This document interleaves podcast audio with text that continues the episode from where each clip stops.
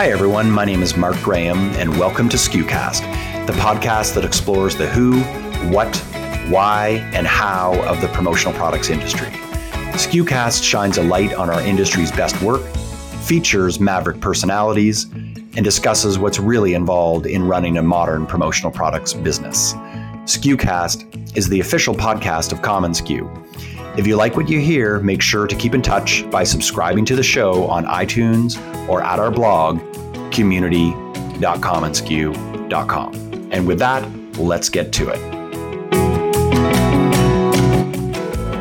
Today's episode is part of our SKUCon Chicago speaker series. This is where we track down our speakers who will be joining us at SKUCon in Chicago on July 12th.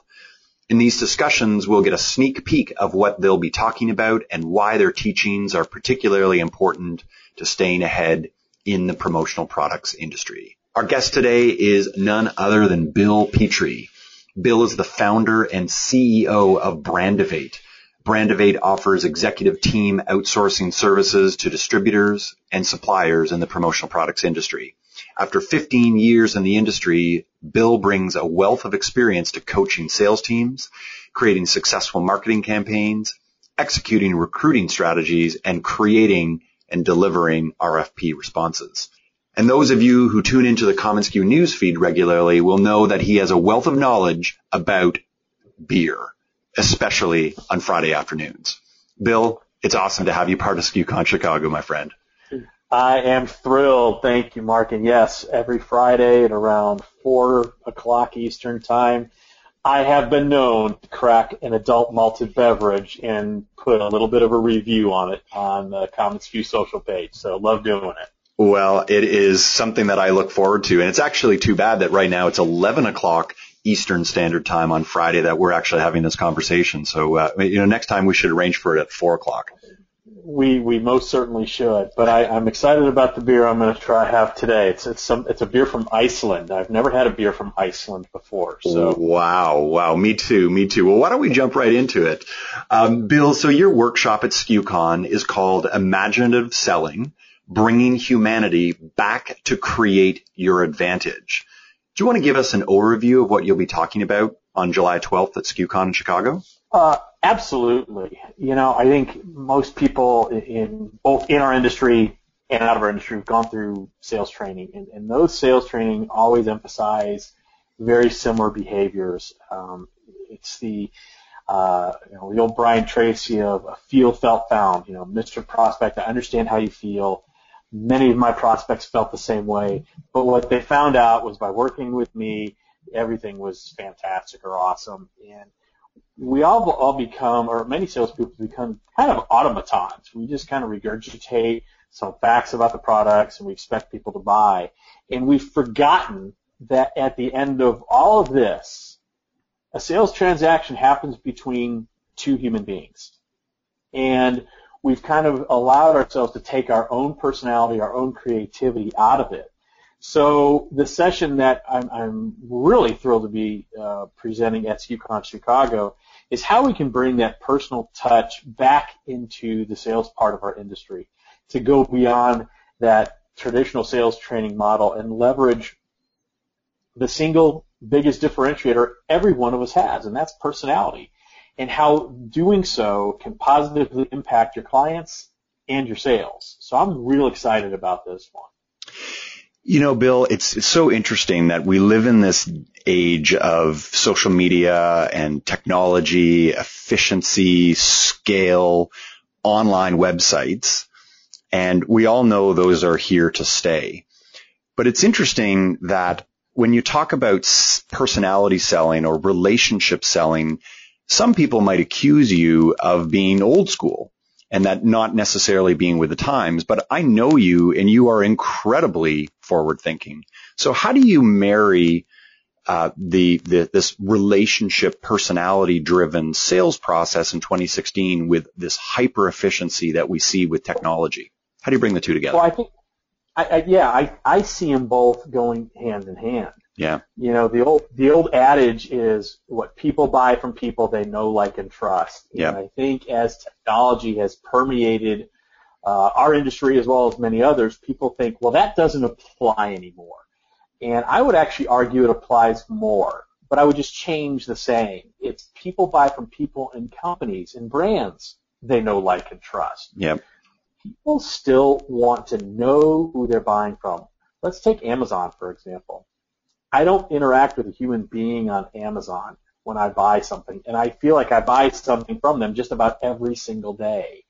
But I like them, I trust them, and I feel like I know them. So even though there's not a, a, a physical relationship there, I do feel a relationship to Amazon where if something went wrong that was out of my expectations based on the perceptions I have of the company and the experiences I've already had, if something went really south or sideways, I would be disappointed almost at the same level I would be if a human being uh, disappointed me. Yeah. So those those relationships absolutely matter. It's just we have to construct them in different ways. Yeah. It's not about knocking on 30 doors a day and, and, and showing up like that. It's about showing up in different ways and injecting your own unique perspective so people really understand where you're coming from and how you can help them. Yeah, that's that's a phenomenal answer.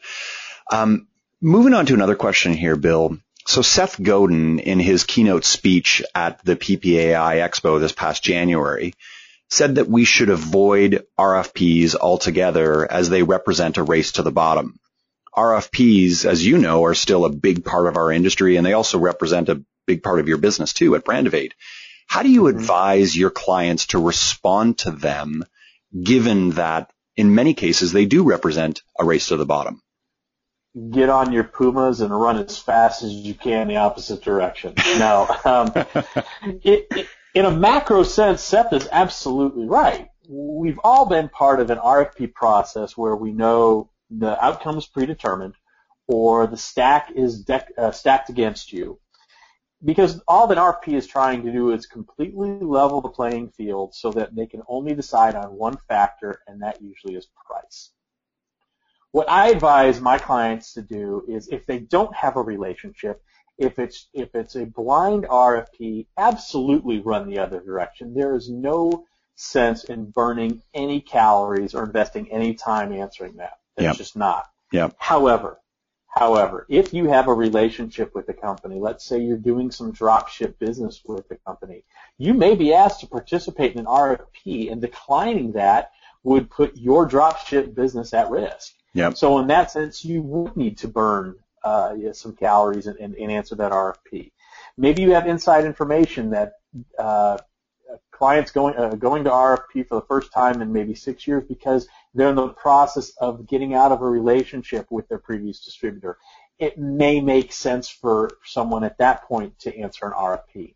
But I think if you don't have a relationship, if you don't have inside information, if you don't have business to protect, I, that's just a party I'm not attending. I don't care if I've been invited or not. Yeah. And yeah. I have I, I have become unfortunately very skilled in in saying no politely. Yeah. Um, but it's something that needs to be done.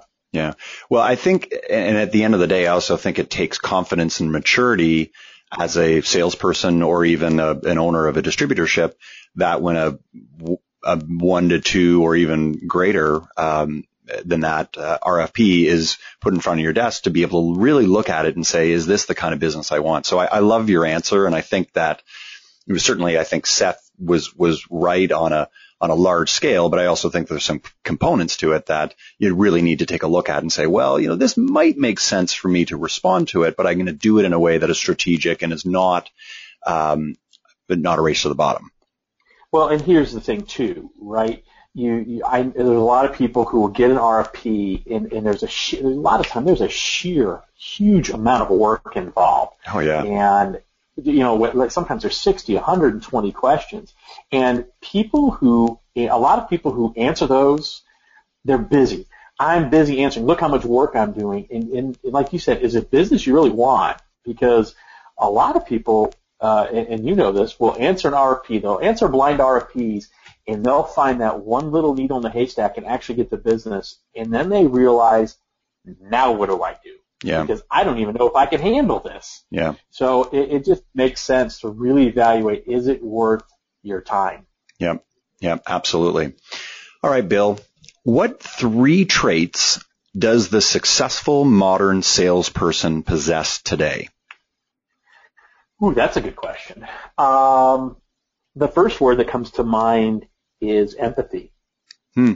Uh, we we really are in an era where things move very very fast, and when you can truly kind of slow down, work with a prospect or a client on and really understand their issues, not just sympathize with them, but really kind of put your feet in their shoes and, and understand why something's painful. Not just that it's painful. We can all recognize that a client's pain is real. But if we can move on to why is it painful, then you can really uh, come up with some creative strategies to alleviate that pain. And that's kind of the business we're in, is alleviating those, alleviating those marketing pains. So yeah. that's the number one. Yep. Number two, and this is one I'm actually working on for this session, is being comfortable challenging the decision maker. Hmm. From the from the day we get into sales, we are taught what customer is always right. Yep. But you know what? They're not always right, and many times they're wrong. And we need to learn to challenge our prospects and clients in a respectful way. It's not about you saying you're wrong and I'm smarter than you. You know, no one needs to walk in like Don Draper and, and suggest that, but to really challenge them on their thinking. If they've ordered the same product for the same trade show five years in a row, I think it's uh, a salesperson in our industry's responsibility to challenge that and say, why are you doing that? What success level are you having with that? And maybe there's a different vehicle for that message because your target audience may have evolved over those five years. Right. So I think you have to you have to feel comfortable and comfortable in your own skin to challenge the decision maker. Yep. Um, and I think the last one, and this one's hard for all of us as salespeople, is kind of getting comfortable with silence. Hmm. We are we are all really good at talking to uh, our prospects and clients, but not letting them have enough time to process information. And by asking questions and allowing that uncomfortable three or four seconds of silence that feels like 45 seconds, but allowing that to marinate and allow the person who you're speaking with have time to process that information before you jump to the next point or try to answer it for them. I think that's a hugely uh, a huge thing a successful salesperson needs is that ability to uh, you know be comfortable with silence. So Yeah. it's again just tr- treating. It's I always look at it as having a conversation with someone. I I I'm not trying to sell to them. I'm just trying to understand what's going on, Yeah. understand their business. Maybe I can help. Maybe I'm not. Again, we have to treat people like a human being, not a prospect or a potential sale, and we get caught up in doing that. Right. That's a great answer. You know, maybe maybe the next uh, podcast we do, Bill, should just be silence. No, that may not be a bad idea. You just let it let things marinate. You just say, okay, it's almost like a Deepak Chopra thing. Just Yeah. just breathe and exactly. I think sometimes I could probably use that, uh, you know, on my walk to work, just silence. Anyways, I, I, I've got one more question for you, Bill. I, d- I certainly Sure. don't want to ask too many questions here because uh, know that you'll be uh, delivering a great performance in your workshop at SKUCon. So price still dominates the discussion with many distributors today. What's your advice to salespeople who are looking to shift the conversation away from price? That's a, a good question. Um, sometimes I wonder if price dominates the discussion because of the distributor.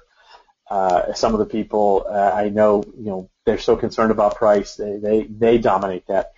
I think most salespeople view money as this rare and precious thing to be hoarded and, and probably even feared. Right. Um, and in sales situations, unfortunately, that generally manifests itself as really as, as uncom- being uncomfortable discussing price, whether it's large or small numbers. I think salespeople need to really look at money as a measure of value and not a measure of payment. So if, if I'm in a selling situation and I'm looking at money as, as a measure of payment, I'm worried about how the client's going to react to price and I'm worried about when they bring up price, how I'm going to react to it. But if I view it as a measure of value, which is really what money is, it's a measure of value, you can you can change the conversation, talk about, well, I don't charge you for my idea generation. That's wrapped up into the, the product. Uh, what about the packaging? What about the delivery? What about the things you don't see? When things go wrong, what happens? Because in our industry, as shocking as it may seem, things do go wrong. And so what happens when things go wrong? What does that customer experience look like? There's a lot of value built into a, a you know, $8 speaker, uh, Bluetooth speaker or whatever the product is. And so if a customer is challenging you on price, you haven't built up enough value into it. Hmm. Period. So I always believe that price is always going to be an issue. It's always an issue, but it's almost never the issue. Right. Right. And I think the most successful salespeople are the ones that are able to honor price, recognize that it is in the room. At the end of the day, companies are ruled by budgets and um, they're certainly not unlimited, but to push it down in terms of the list of priorities or the things that are going to drive the purchase decision. So I, I love that answer and it's, it's so succinct and so well put. And, and Bill, with that, I want to thank you so much for taking uh, a little bit of time with us here today. Uh, I can't wait to see you in Chicago. I know that uh, Chicago is a town you know very well, and uh, hopefully you'll be able to share some beer tips with us as well at SKUCon. We may have to make a side trip to Goose Island, a great brewery up there in Chicago. absolutely, and I think Lagunitas has a brewery there as well, um, uh, or an outpost in they Chicago. Do. Um, they do. But with that, what I want to say is uh, a quick shout out to you, Bill. And for those that are interested in learning more about Bill, if they don't know of his great work, he has what I would define as one of the very top industry blogs at brandivatemarketing.com. And then, of course, SKUCon Chicago will be held at the beautiful Virgin Hotel on July the 12th, one day before the ASI Chicago show. And you can learn more about it at commonsku.com. So thanks so much. This was so fun.